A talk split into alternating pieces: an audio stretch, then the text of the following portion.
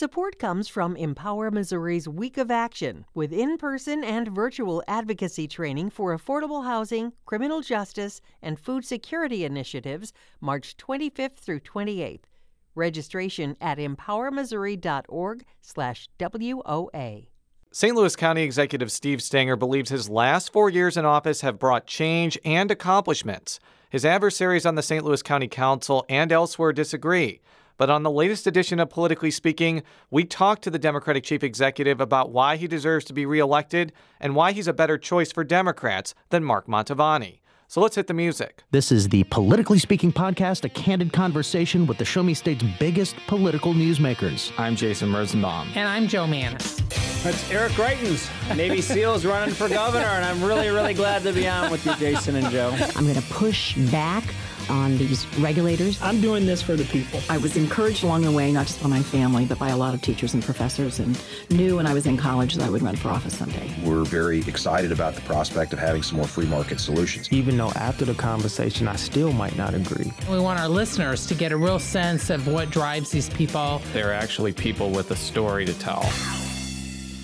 And welcome to Politically Speaking. I'm your host, Jason Rosenbaum, a reporter with St. Louis Public Radio. Joining me after several days in Jefferson City. Actually, a week and a half in Jefferson City, with just a little break to do my nails. This is Joe Mannies. And joining us, I think, for the fourth time, the most powerful local elected official in the region. Yes, I would say. I don't know if you want to compare yourself to the Jackson County executive, but I would say you're one of the most powerful local officials in the world. I don't think of myself in those terms at all. I'm the youngest of four kids. Yeah. So I think of myself as the baby. The baby. And by the way, what's your name? Well, Steve Stenger. My family called me Stevie. So that tells you anything. This is the St. Louis County executive. He's a Democrat. St. Louis County is the state's largest county by far. Hence the reason for my nice designation to you. By the way, this is the first time all three of us are St. Louis County residents, because I have now moved to the county. So what you do now actually affects me. So it's great. Well, that's good to know that you're a constituent. I think you seem like a very reasonable-minded person. I now you're just going to do my bidding from now, since I am an evil genius. But yeah, I live in Webster, where they're all crazies. But the reason we wanted to have you on again, we had your Democratic opponent, Mark Mantovani, on, I think about 2 or 3 weeks ago. Maybe a month ago. And beyond just going tit for tat, we also want you to provide voters of St. Louis County the reason that you should deserve another term. Sure. So I'm going to give that opportunity to you before we pepper you with hard-hitting questions of just explaining why you're running for a second term and what you want to accomplish in another 4 years. You know, that's really an easy question to answer for me, the first part of, why am I running? Because it's the same reason why I ran for county council when I ran, and I represented the 6th District, which is all of South County. I started a career in public service because I wanted to make my community better. And that it was just basic and that simple. And that's why I'm running again. And I think if you look at the results that we have achieved over the last 3.5 years, I think that our first term as county executive is a real standout in the history of St. Louis County. I'd start first by talking about the prescription drug monitoring database that we began just one short year ago. And we already have 80% of the state's population now participating in this program, meaning that counties making up 80% of the population have joined our program. We started this program because we found ourselves in the middle of an opioid epidemic. We have lost quite literally thousands of people in our region to the opioid epidemic, and we needed to do something because the state wouldn't act. So I think we thought innovatively, and we began a local program that was joinable by other jurisdictions, and we encouraged those other jurisdictions to join, which required leadership and also coordination and cooperation among those other jurisdictions. So we now, as I said, have 80% of the state's population covered by that.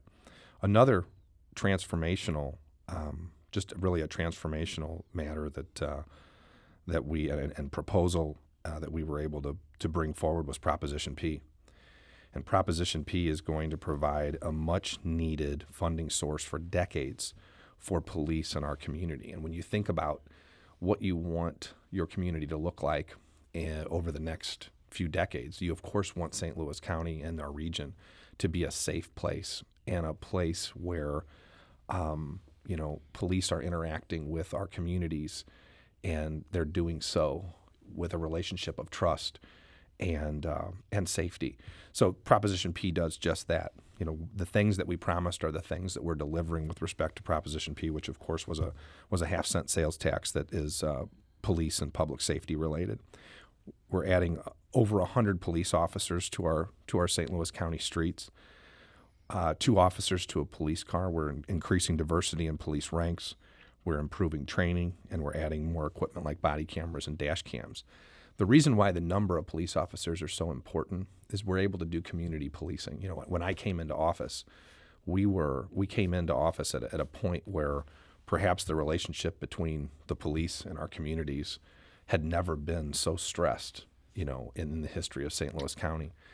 And I think that Proposition P provides, of course, for community safety. It provides for officer safety. It also provided for higher wages so we can retain the best officers and attract the best officers. And that's really important for building trust in our communities, because with 2 officers to a vehicle, officers are able to take part in community policing, which means officers are making their way into the community, getting to know the individuals that they are policing and keeping safe. And a much stronger bond is built between our police department and our police officers and the communities that they represent. You also have to look at economic development since I've taken office. And we have brought in over $5 billion. I think it's approximately $5.7 billion in economic activity, private investment in our community. And how much of the Centene building constitutes that? Probably like a fifth, right? It's about $772 million. And if you run down just a brief list of the things that we've been able to bring forward, you know, you're talking about Centene, which is, as we said, $772 million. Pfizer, which is about $200 million. A Monsanto campus that's being enhanced. The NGA is in the city. That doesn't count into that $5 billion, but we were able to work very closely with the city to have the NGA come here, which does impact St. Louis County. I just don't have that counted in our numbers. Absolutely. We have a Blues facility that is underway, that's going to be a training facility for the Blues, as well as, and the majority of which is actually public ice for use by the public, youth soccer fields in Creve Coeur, Worldwide Technology, did a massive expansion out in West County. We've had multiple expansions out in North Park, which is North County, and then we've redeveloped. We're in the process of redeveloping Jamestown Mall, and we redeveloped Northwest Plaza and turned that into really an economic engine for the region. Another historic thing that we did was our disparity study. First thing in the first year, we commissioned a disparity study. And that disparity study was completed last year, gathered data for years in St. Louis County, completed that study, and that study led to our first minority inclusion bill. So we had our first disparity study and our first minority inclusion bill all within my first term, and that had never been done before. And that was a huge, as you know, that was a big source of contention right before you took office.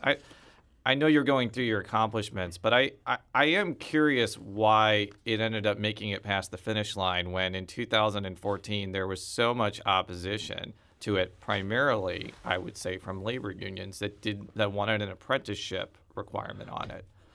How did it make it this time?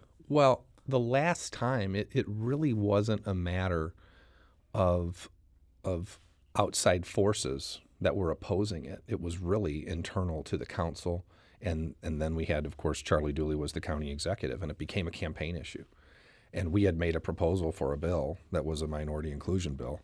And frankly, I think that it was a political matter. I don't think that Charlie and then allies of his on the council wanted to see that bill move forward at that time, because it would have been something that I would have been able to, I think they saw it as something that I would have been able to claim in my election as I ran against him. So I think it really missed for, you know, the basic political situation at the time. Okay, so all that's set up with a number of legitimate accomplishments or things that have happened during your term. Yeah, I also have to mention pension reform because that's a huge one. Yes. And you've got places like Illinois where the pensions are frankly driving the state and the governments into bankruptcy and the pension systems themselves. And we were able to reform our pension system and save $300 million and insure pensions for our public employees. Okay, but with all that set up... That, of course, they've paid into. And, I mean, I'm just going to play devil's advocate here. You are facing a primary opponent. I mean, there isn't a well-known Republican running, but you do have a primary opponent in Mark Mantovani. He has gotten the endorsements of some, particularly mid-county Democratic organizations. Hazel Erby, who is the number 2 person on the county council, has endorsed him. Probably there's been several other African-Americans. I covered the news conference several weeks ago who have endorsed him. Mm-hmm. Some of this may have been left over from the Dooley contest. But still, the bottom line is that the Democratic Party in the county is not totally, I mean, they're not totally behind you. And there is this, like, seems to be very historic tensions between you and many of the Democrats on the county council. In fact, there's only one that you can rely on as a reliable vote. I mean, why do you think all that has come into play, and how do you think that, I mean, how do you see it going into August? I think what you're looking at, and the way I see it, and I think that this is the reality of the situation, you know, all of the things that I've mentioned that are accomplishments, we have done with an acrimonious relationship with the council, and we have still moved forward an agenda that is very much focused on benefits and the benefit to our community. And that's it. I mean, that's the primary focus. That's a hard agenda to argue with. You know, when you start talking about an opioid epidemic and responding to that opioid epidemic and trying to save the lives of the members of our community, the brothers and the sisters and the fathers and the mothers of the members of our community, that's a hard proposition to argue with. So you tend to be able to move those things forward and advance those things. That's our agenda. Our agenda is an agenda. My agenda is an agenda of the people. So some of the things that you're talking about are inside politics. When you start talking about, you know, some of the Democratic organizations that you've talked about are Democratic townships. I mean, why are they endorsing him when you've got a record like this? I mean, if you're looking at it... Because it's primarily those that have sought to obstruct us moving forward. Why? And inside politics. Well, you know, you've got you just have a leftover group of individuals from the time that I you know, defeated Charlie Dooley, and those individuals are political people, and a lot of this is just inside baseball and inside politics. Now, if you look at my endorsements, my endorsements are in fact real endorsements. They're not stilted endorsements, which is what he's receiving. My real endorsements are St. Louis Labor Council endorsed me, which is basically the umbrella organization for every labor union, virtually every labor union in St. Louis County and in our region. The carpenters have endorsed me. The building trades have endorsed me. Firefighters Local 265 has endorsed me. The St. Louis County Police, FOP, have endorsed me. And these are just, you know, some of the short list of the long list. Those are important endorsements, and those are not stilted endorsements. Those are endorsements that actually have individuals and groups behind them. And the endorsements that I think you've seen that are coming from him are endorsements that are less than that, and they're really inside, sort of inside politics endorsements. And it's important because you've said, you know, that these individuals have endorsed him. I'm running against someone who's claiming to be a Democrat, and this is an individual who gave $20,000 plus to Eric Greitens in the last cycle in 2016. You said he was one of the largest donors, right? About the 70th largest donor of Eric Greitens. Isn't that kind of a misleading thing to say, though, when Eric Greitens took like $1 million donations and comparing it to $20,000? I'm not saying $20,000 isn't a lot of money, but isn't that kind of overstating it a little bit? Numerically, he's... If we've calculated it correctly, he's about Eric Greitens' 70th donor. And when you talk to I would encourage you to do this. Sure.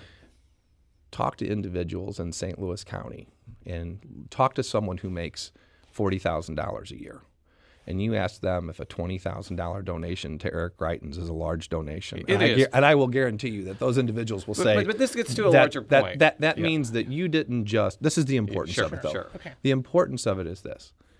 You didn't just throw $250 at Eric Greitens. You invested $20,000 for some reason because you believed in his candidacy and you believed in his platform. And let's just talk about his platform. And Mantovani acknowledges that. Well, I think it requires more than acknowledgement, though, because think about what Eric Greitens ran on. Now, philosophically, I'm not arguing about it. I'm just saying, if you're in a Democratic primary and you're supporting this gentleman who said that his number one priority was to make Missouri a right-to-work state, that is not a Democratic principle that's going to get you in the door. And in fact, it's frankly a disqualifier. It really is. And you think about all of the other platforms, that the other pieces of his platform were all very right, very Republican platform. It was, this isn't a situation where you could have been fooled, and that's essentially what Mantovani has claimed, that he was fooled. There was nothing tricky about what Eric Greitens was saying in just 2016. But you also have to keep this in mind. He gave his last installment just 9 months before declaring a candidacy against me, seeking the Democratic nomination of St. Louis County for county executive. So, but this is a broader philosophical question. I certainly understand why you're bringing this up, and frankly, Mantovani deserves scrutiny for that, for the reason you just mentioned. But you and I both know that county council and county government party affiliation has, I would argue, very little to do with how the county runs. Well, so what? Why does it matter if he is a Republican or a Democrat? And shouldn't it be more on whether he can run the county or not? And I disagree with you greatly. I think that party affiliation is important because I think with party affiliation, you understand where a person's coming from and you understand what are going to be the planks of his platform. It's not just that he gave $20,000 to Eric Greitens. I supported President Barack Obama. I ran on the ticket with him 2 times, and I was very, very proud to do that. While I was running on a ticket with Barack Obama of the same party, my opponent gave to President Obama's Republican opponents in both races in 2008 and in 2012.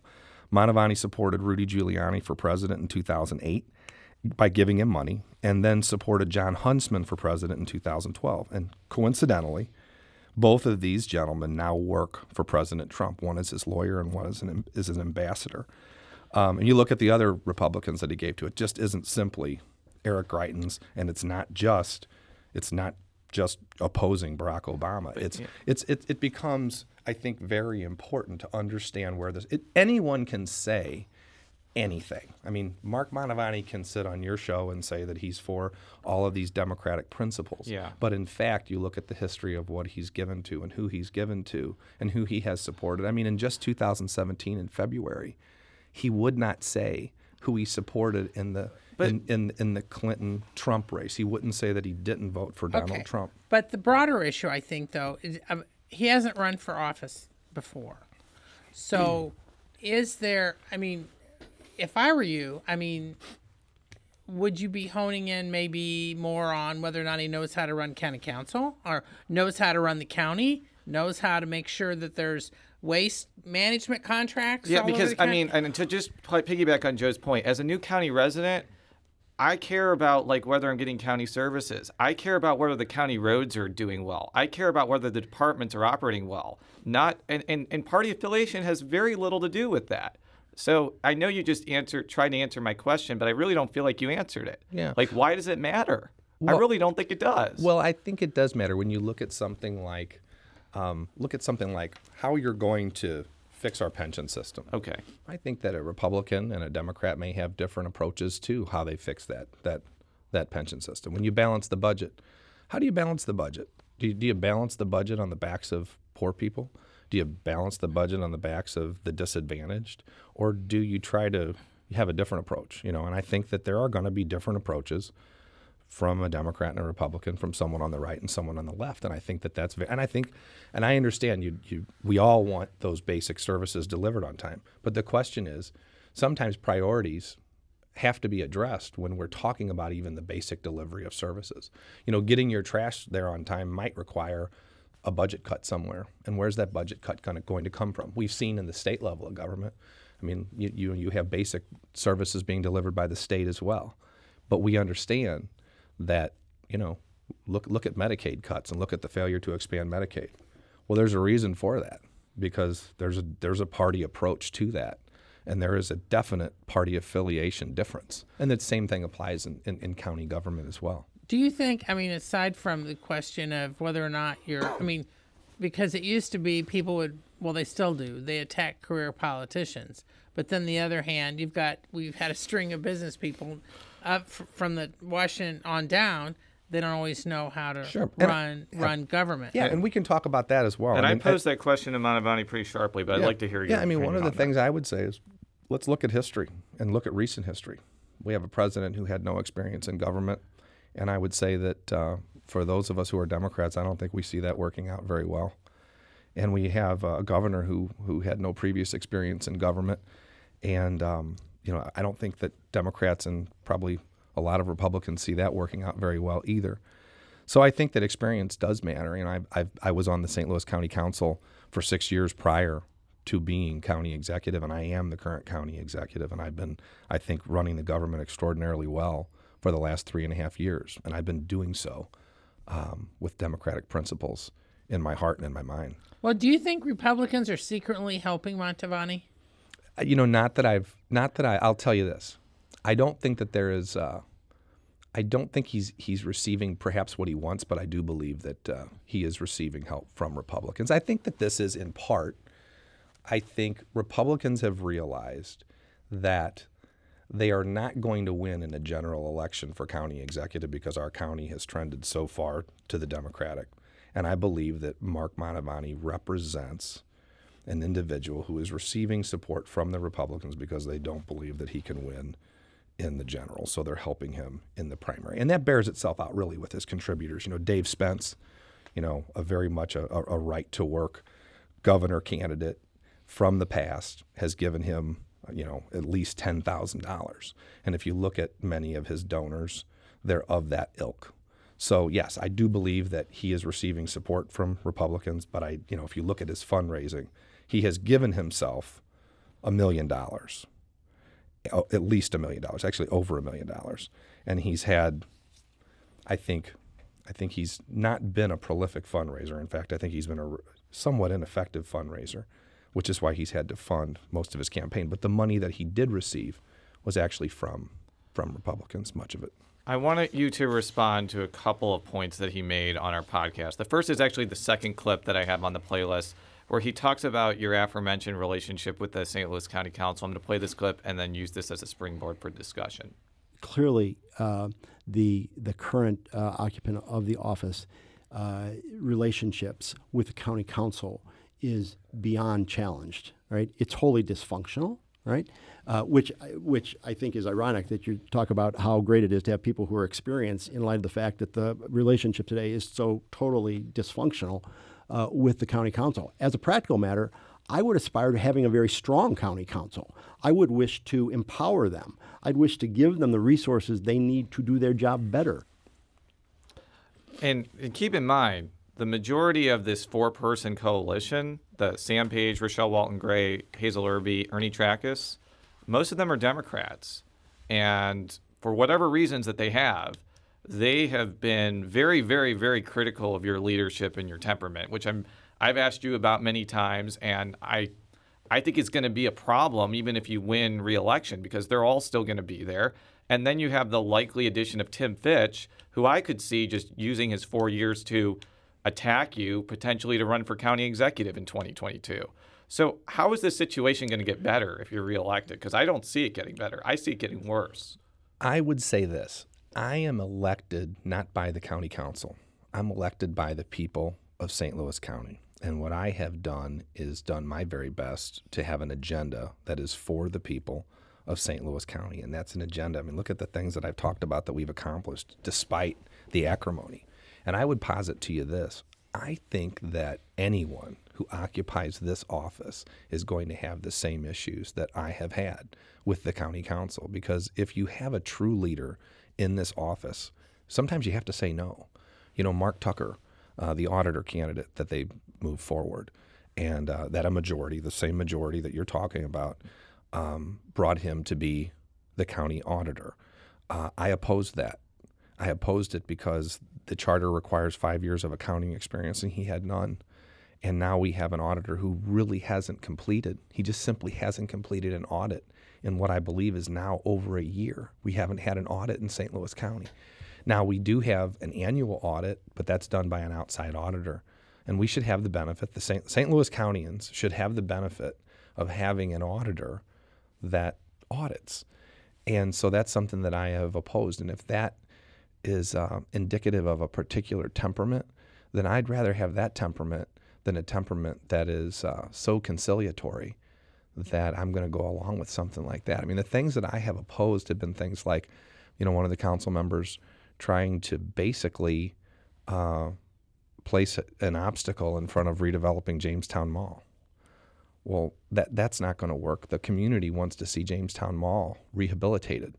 So I'm going to do everything I need to do, you know, to get that done. And if it requires saying no to the council, then that's what I have to do. So I think that anyone who truly wishes to lead is going to have that type of acrimony. And I think that, you know, this isn't about pointing fingers at anyone, but I think that this is just a natural consequence of where we are in politics. I mean, we have the same issue in the city. We have the same issue in Jackson County. We have the same issue in Kansas City. We're seeing more of a tension for whatever reason within our state and I think nationally between the legislature and the executive branch. And I think it's just a natural consequence. And it's something I can deal with. I will just say, though, your predecessor in St. Louis City, Lyda Crewson, has forged decent relationships with some alder people, especially in North City, where she got literally 5 or 10% of the vote. So I understand that there's different interests, and they don't agree on everything. I know she's just vetoing the ward reduction thing, which I know the Black Caucus doesn't like. But it seems like she's done a reasonably effective job at working with her opposition, whereas – and maybe this isn't completely your fault. Maybe it's because the other council people don't like your agenda or whatnot. But you compare the two situations, it seems like you're in a worse position than her. Well, I disagree with you on this part. Look at our agenda and look at what we've passed. You know, I just gave you a very short list of what would be accomplishments for the people of St. Louis County. Those are things that we had to have move through the council, and they moved through the council. So I don't think – now, we have encountered obstacles in every direction, as you know, from the council, but we have passed those things. So once again, I think that, you know, seeing the acrimony, you know, perhaps could cause you to believe what you're thinking, but the results, I think, say otherwise. Okay, because I'd like to shift to a couple issues because we can get politically junky. I'm as bad as anybody. Okay, Northwest Plaza, sure, which is kind of the big elephant in the room. That's the thing that Mantovani and others have been pointing to, in part because while everyone agrees that something needed to be done because it had been pretty much emptied out, you did receive rather large six-figure campaign donations from the developers. And as a result, in fact, Erby said she returned some of the donations she got from them, even though she supported the redevelopment just because she feared that politics played a role in it. Do you want to talk about, I mean, because it seems to really caused a split, even though everybody agrees something had to be done. I will say this. Look at the result. And the result, first, let's look at the result. The result is a redeveloped Northwest Plaza. The county chose, it was by a 5-1 vote of the St. Louis County Council, we chose to do a 20-year lease to anchor ourselves there so that more redevelopment and further redevelopment could take place because we were a steady tenant. The plaza being redeveloped supports 2,500 jobs, over $250 million in economic activity.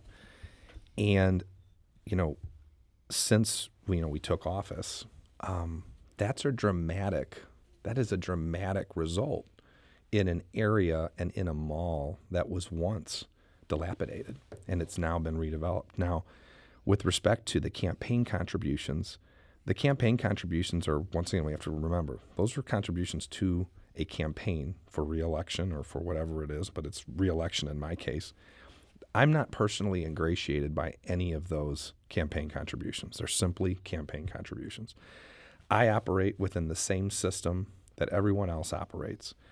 I have operated within that system lawfully and ethically. As you would look at my ethics commission record, it's unblemished. And, you know, it has been, once again, a positive development for our community, independent of those contributions. And if you look at the lease that was entered into, the lease that we entered into is very similar to the leases that the other corporate interests that have chosen Northwest Plaza. It's very similar to those leases. The lease is, I think, currently at about $18 a square foot with all charges included, which is right at the average for North County. So we have an average lease space rate, and we have an extraordinary space. We have Class A office space at Northwest Plaza. And that office space is not just used for our employees, but it's where our citizens transact their business for all of the departments in St. Louis County right there. So it is, once again, it's a great benefit to our community. It's been a great benefit to the surrounding area. And it was done so very much independent of any campaign contributions. It was the very best spot that we could find. There was a competitive process. Many properties were looked at. This was the best for price and location and all of the amenities that our citizens require to transact their business. But what about, okay, there's leases that the county is still paying on now for buildings where you're not at because people have moved into Northwest Plaza. And in fact, Tracus, the councilman from your old district, is, you know, been calling for trying to lead some sort of investigation into these leases. Yeah, so. And I'll tell you, with respect to the other leases, when we relocated all of our facilities, and you have to understand, we're a county of 520 square miles, roughly. We have facilities everywhere, and we had leases that were, you know, frankly, all over the place. So we did our very best to bring all those leases to a common point, but we didn't enter into those leases. Those leases existed before I came. So in some cases, we had very small overlap, like of months, where we had to get out of one lease and move into Northwest Plaza. Currently, we only have one lease space, that was unoccupied for some time, but it was largely unoccupied because it was uninhabitable. We've rehabbed that space, and that space is going to be used. I mean, you have to remember, we have so many facilities, and we have spatial needs already, you know, and that were current, that we needed to fill.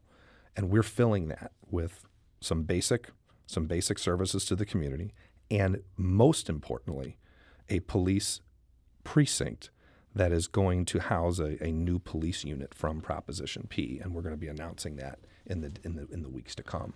So that space will not only be occupied, but it will be a space that is of the highest use, and I think a great investment for North St. Louis County.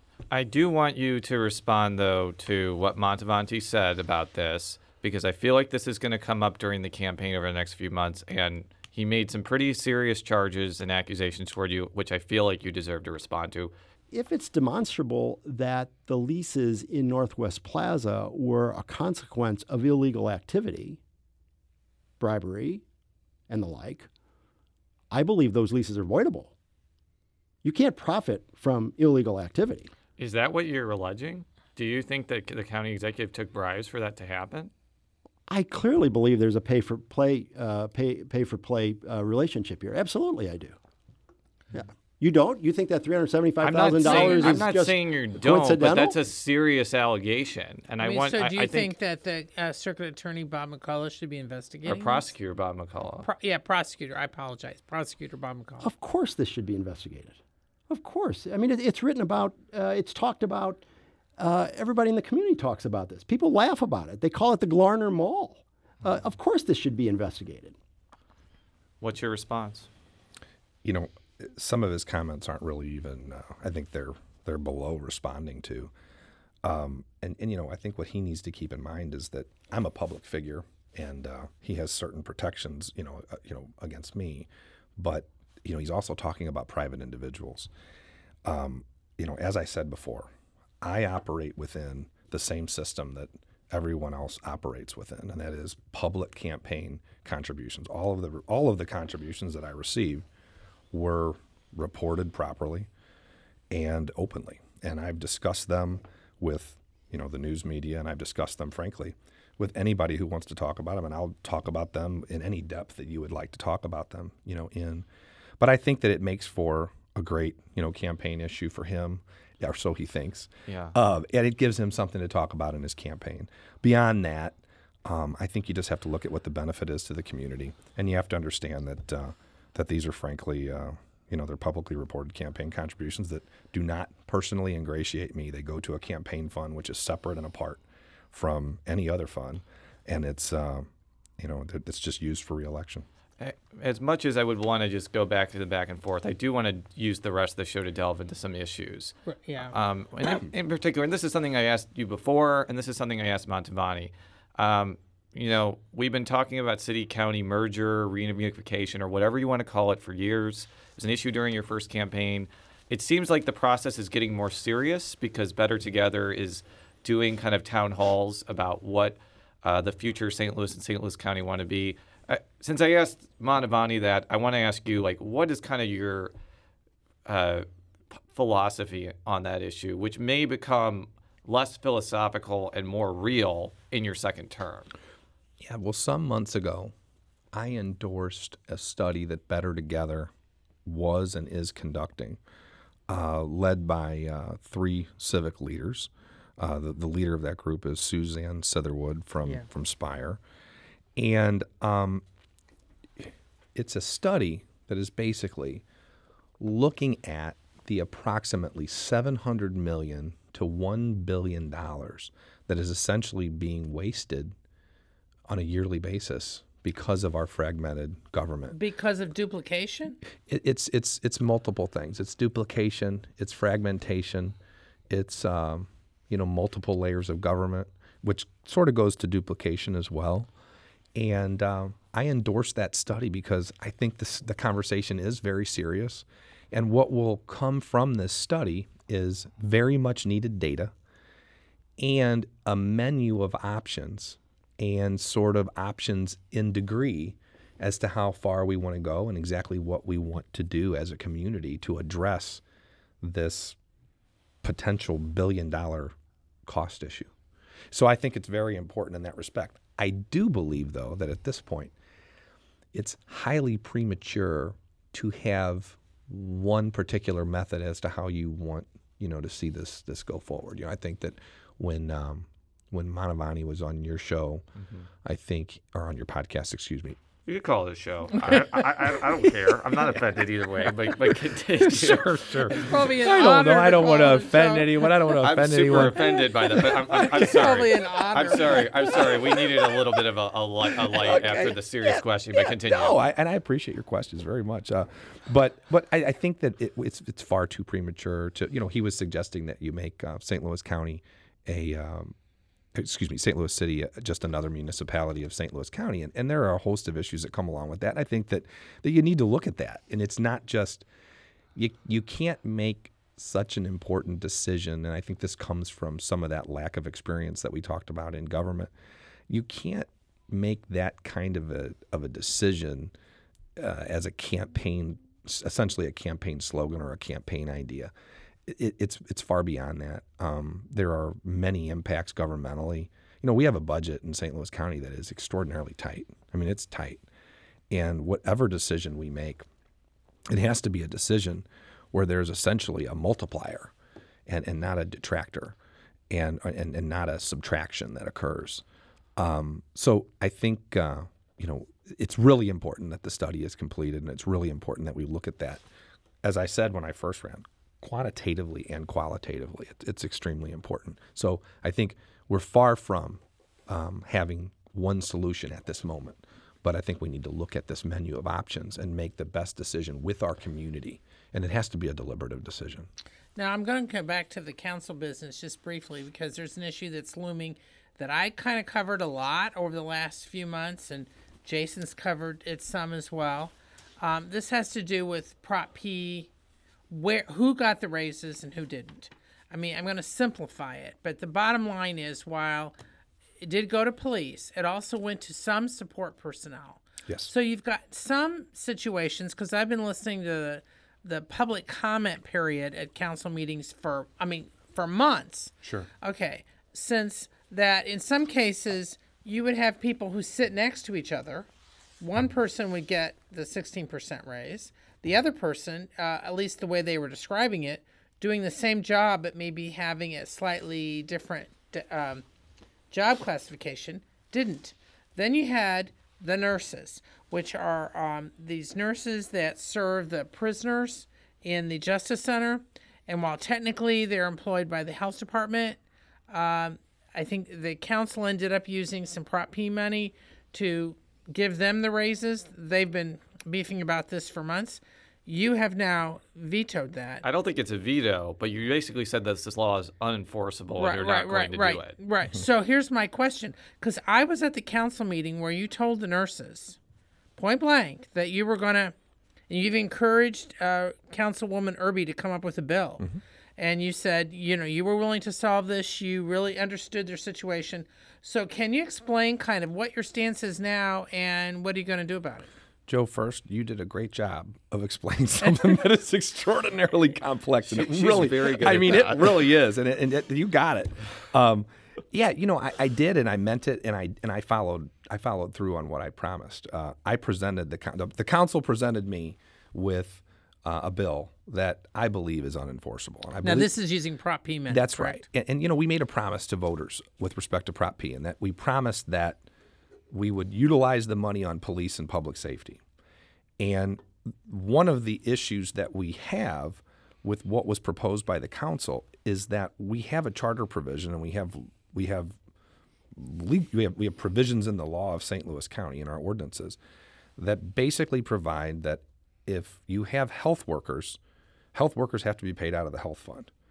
So what the council basically did is said, we'll provide Prop P funds to the health fund, and then it'll be somehow cleansed or it kind of almost laundered.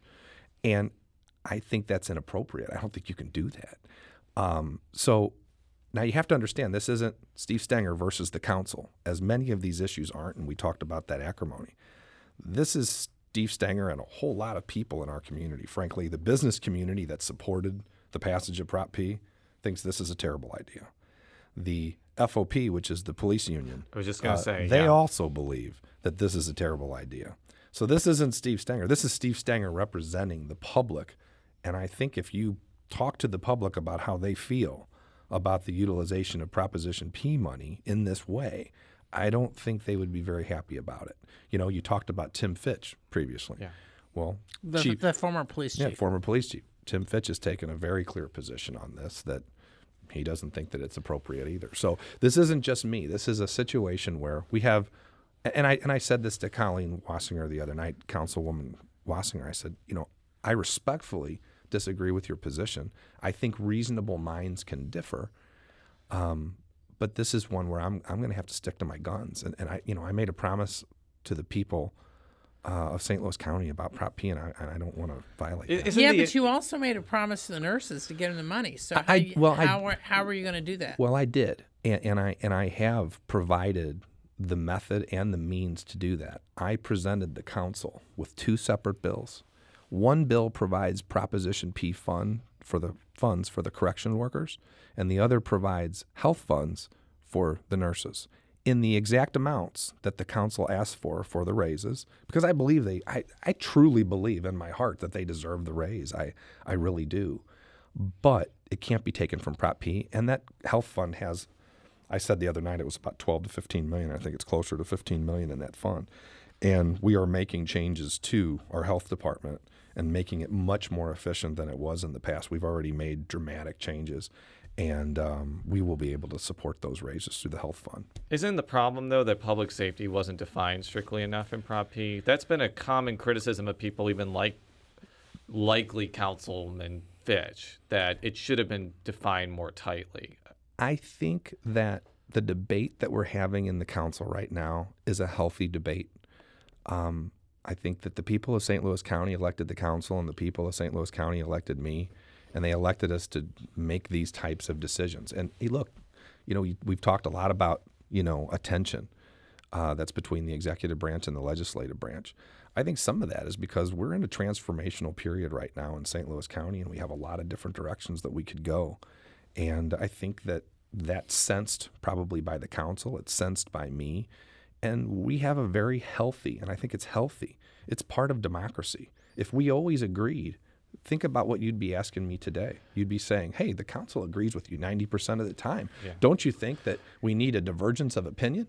Yeah. I think you'd be saying that to me. You're very likely. I think you'd say, and Stenger has control of the council, it's and true. He's doing these things. You would. Yeah, so, it was at the beginning of your term when you had more people. Right. So I get it both ways. Yeah. I don't know what to say. To be fair, I mean, one thing I do want to make clear to our listeners, and I did a feature on this a couple months ago, talking about the acrimony council, but pointing out that the county executive has far more powers than the mayor of the city of St. Louis. So in other words, you can veto stuff more. You have more control over the budget, which means you have more power, but then also gives you more responsibility and your bigger target to get slapped at. Sure, absolutely. Well, I think that's just a feature of leadership. You know, it's why when you take the job, and my wife has asked me, you know, are you sure you want to run again? You know, I mean, she's asked me that question, and she very much supports my run. But she's asked me, you know, as a leader, you take a lot of hits. You know, look at Northwest Plaza, and I talked about the tremendous results that we've seen for the community. We're going to take hits, and you just take those hits, and there's going to be something to say about everything. For Northwest Plaza, it's, you know, campaign contributions. For, you know, some other matter, it's going to be something else. And we just have to deal with those issues, and you move on. All right. In the last few minutes, I got two questions I want to ask, but go ahead. Okay. Because I want to go through these charter amendments that you have vetoed. Because, we've talked about these on previous shows. Sure. One of them involves a legal counsel for the county council, which they're not allowed to have under the charter. You vetoed that. There's another that effectively involves like allowing council members to have independent contracting arrangements with local governments. I'm describing it very generally. You vetoed that. And you told us before the show you vetoed one establishing campaign contribution limits as well. In fact, that was one of my questions. Well, there you go, Joe. We're on the common page. Yeah. Well, let's talk about the campaign contribution I would love first. To. So with respect to the campaign contribution, and it does much more than that, and that's part of the problem. I agree. Okay. So campaign contribution limits. I can tell you that I have disdain for our system, and I said, you know, previously I operate within the same system that everybody operates within. I got to tell you, it's a miserable system, and I think for any public servant, I've not known one that likes to pick up the phone and ask someone for money for their reelection effort. It's tough. It's very difficult. It's uncomfortable, and no one really likes to do it. To have $2,600 limits, I think, is a great idea.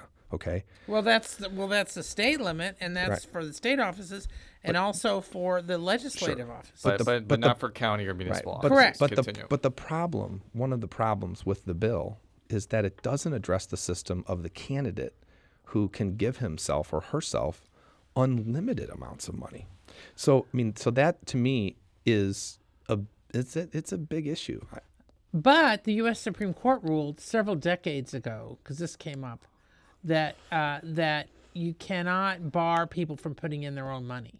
Well, I think it has to address the issue in some way. And I mean, we're just talking about a bare $2,600 limit that's placed on it. And if you look at the state law, that's similar. I mean, the state law is much more comprehensive than the law that's been proposed by the county council. There's been so many end arounds that law, I told Hazel Erby, and I'll tell you now, if that becomes law, people will find end arounds that. I mean, it just doesn't provide. And I just mentioned that as one issue, you know, the self-funder issue. I mean, you've also got every other way that you can get around that law. What it's going to do is just basically create for any candidate who wants to run for county executive or some other office, you know, end arounds around it, you know, not the least of which is something that I think I heard the evil genius, or maybe the intelligent genius, Jason Rosenbaum. And I'm going to play that right now.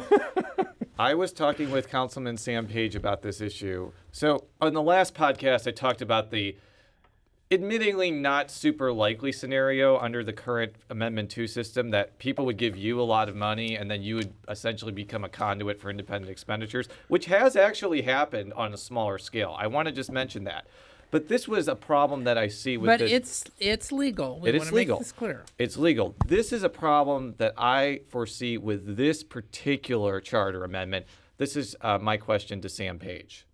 Is there anything stopping a candidate for county council or county executive from saying, I'm running for, let's say, Creve Coeur mayor, raising $1 million from that, and then switching over or using that money as independent expenditures for a county race under this amendment?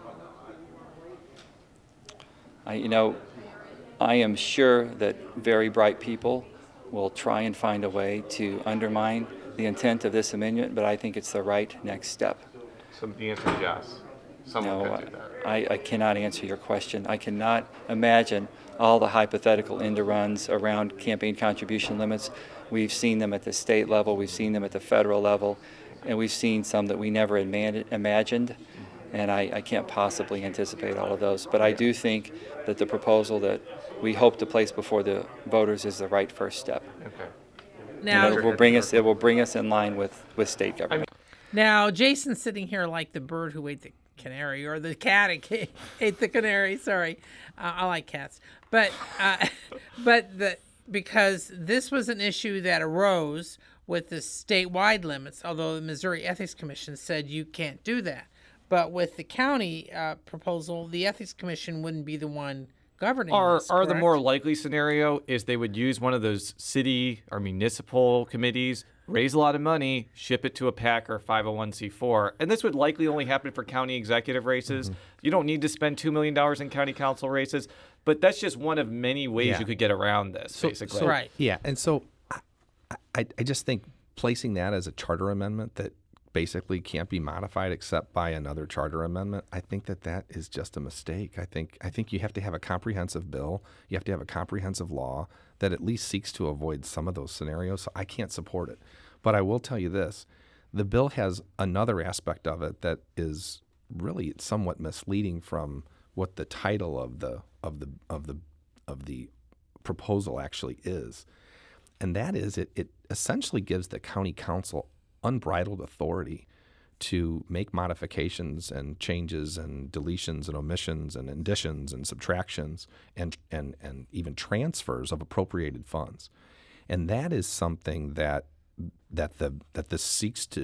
proposal seeks to do in complete violation of the separation of powers that is basically set forth in our state constitution and is just part of our democracy. Essentially giving one branch of government, total authority over this particular area. Currently, I can make certain requests of the council, and they can either turn it up or turn it down. But this would give the council, it completely eliminates the executive branch from the equation and just gives all of that decision-making authority to the county council, which I think is extremely dangerous from a taxpayer overwatch perspective. Well, wouldn't this also generate legal fights? Because there have been court cases in the past just on the basis that there's too many different things in one bill. In other words, that this is advertised as one thing, and then you've got something totally unrelated stuck in it. I've seen that in Jeff City a million times, where then the bill gets tossed out. Joe, I think you're right, and I don't think that the bill would survive legal challenge on that basis. We'll see. I don't know. How that'll move forward, but that is one that I felt compelled to veto because of those issues that I've talked about. All right, final, and that's once again a disagreement with the council. Not the final question. Not my final question, but one I think is a good one. Zoo tax. It's on the ballot in November. What's your thought on it? Well, I am very much in favor of putting it on the ballot and letting our citizens decide that important issue. And I think that if it were to move forward, I think that it could have some exciting impacts on our county. I mean, you're talking about a development that would occur in North County, which desperately needs that type of development. It's right there in the Spanish Lake area, and it could really use that area of unincorporated North St. Louis County really could use a shot in the arm, and it's something that, as I've said, as I pointed to some of the things that we've been trying to redevelop in North St. Louis County, you know, Northwest Plaza, Jamestown Mall, those are things that are really important, and this is another one that could be really important for the area. Yeah, I mean, because basically the pipe fitters, correct, would be selling a lot of their property to the zoo. I mean, yeah. and that would be used for, like, some sort of safari thing. Yes. Did it surprise you that, I mean, because there was this big debate over in South County for quite a while about what to do with Grant's Farm, if that might end up being with the zoo. Now that may not, so if since they're doing this. Any thoughts about whether or not, with all this stuff going on, that it's time to ask some of the other counties' residents to pony up admissions? You read my mind, Joe. What do you think? You know, as a general policy matter, you know, I'm going to leave that up to the people of St. Louis County to decide how they feel about that. You know, I can only speak to it from the perspective of I really want to see something good happen, you know, and we've seen good things happen in North County. We've got, as I talked about, we have North Park. That's a North County development. We've got great things happening at Boeing. And these are all things that my administration has supported. We've got Jamestown Mall that's on the cusp of being redeveloped right now. There's a developer that's interested, that responded to the RFP, that wants to put 600 new jobs there, a training center for locals. There's a minority inclusion piece for the build out, and they want to make a tens of millions of dollar investment in North County right there at Jamestown Mall, which is incredible for North County once again. When I see something like this breeding facility and the safari facility, I can't help but be excited for it and think that it's, that it's a good idea. Now I want to shift. Well, this is my final question. All right. Okay, because I just came from Jefferson City, where last week, among the things that the General Assembly did was move the right-to-work referendum from November to August. Mm-hmm. Now, I know that the Republican leaders didn't have this in mind, but I have a theory that actually, while they wanted to not use the referendum to help Democrats on the general election ballot, notably U.S. Senator Claire McCaskill. My theory is, while this was unintended, if it's on the August ballot, it actually could make the right-to-work referendum a key issue in your primary contest with Mantovani. I'm just curious to see, A, how you see it. Is it something that might help you since you have all this union support? Or might it make it so that the issue is bigger than the contest and the other matters that you were talking about? You know, I come from a long line of union members. My dad was a CWA union lineman for Bell and then AT&T. I saw firsthand what my father's union job did for our family. My grandfather was a union electrician for the railroad. My grandfather's father was a union railroadman. So my family is, you know, a family that, you know, comes home from work with their work, you know, essentially on them. And my dad did that for 42 years at Bell. So I consider union members my brothers and sisters. And when I see them in a plight like the one that they're in, I want to help. And, you know, if that fight is on in August, I can tell you I'm going to fight like hell to do everything I can to defeat, you know, Proposition A. And to keep right to work, away from Missouri. I think it's a big mistake. Do I think that could help my election? Look, you know, these are people that I have a lot of camaraderie with, and people that these are not just supporters. These are people that, like I said, I'm with 100%, and these are individuals that I consider quite literally brothers and sisters. So are we going to fight in the trenches together? Yeah, I think so. So I think that for anyone challenging me in this race, I think they're going to have a problem. And this is actually an issue that does affect county government, because oftentimes labor unions are part of construction contracts. And I got to tell you, you know, when we have union members doing the work, it's done once, it's done on time, it's done well. We have we have a phenomenal workforce in the state of Missouri, and a big reason for that is union training.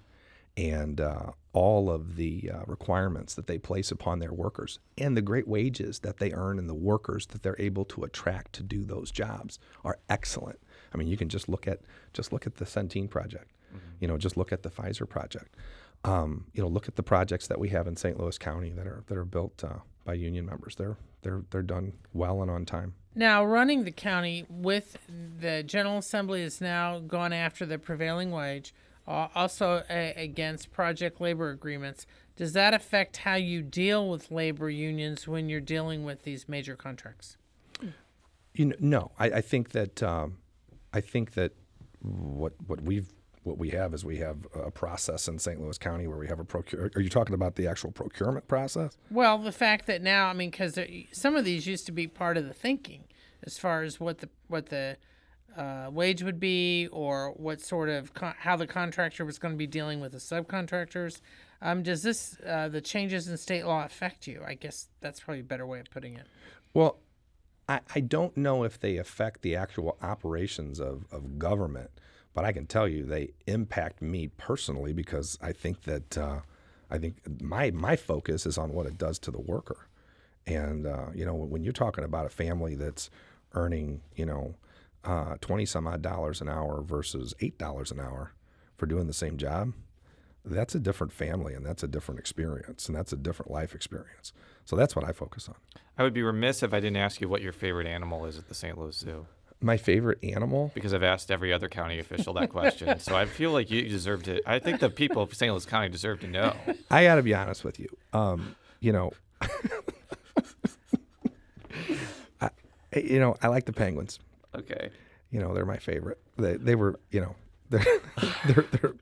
they're my daughter's favorite as well. Well, I mean, you sing on the side, and I could see where a lot of penguins together kind of remind one of a rock group or something. What? A singing group. What are you talking about, Joe? I don't know about that. I got to be honest. Well, giraffes are my favorite. And mine are the hippos, as I've said. On that note, thank you so much for coming in today and talking about your reelection and your vision for the county. For all of our stories, stlpublicradio.org. Follow Joe on Twitter at J Mannies. That's JMANNIES. How would people follow you on Twitter or any other parts of the World Wide Web? At Steve Stenger.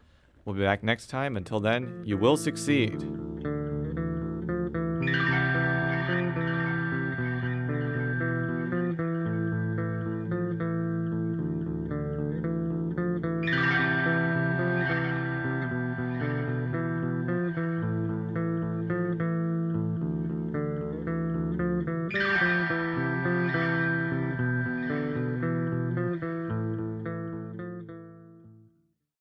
St. Louis Public Radio's The Gateway gives you the day's news first thing every weekday morning.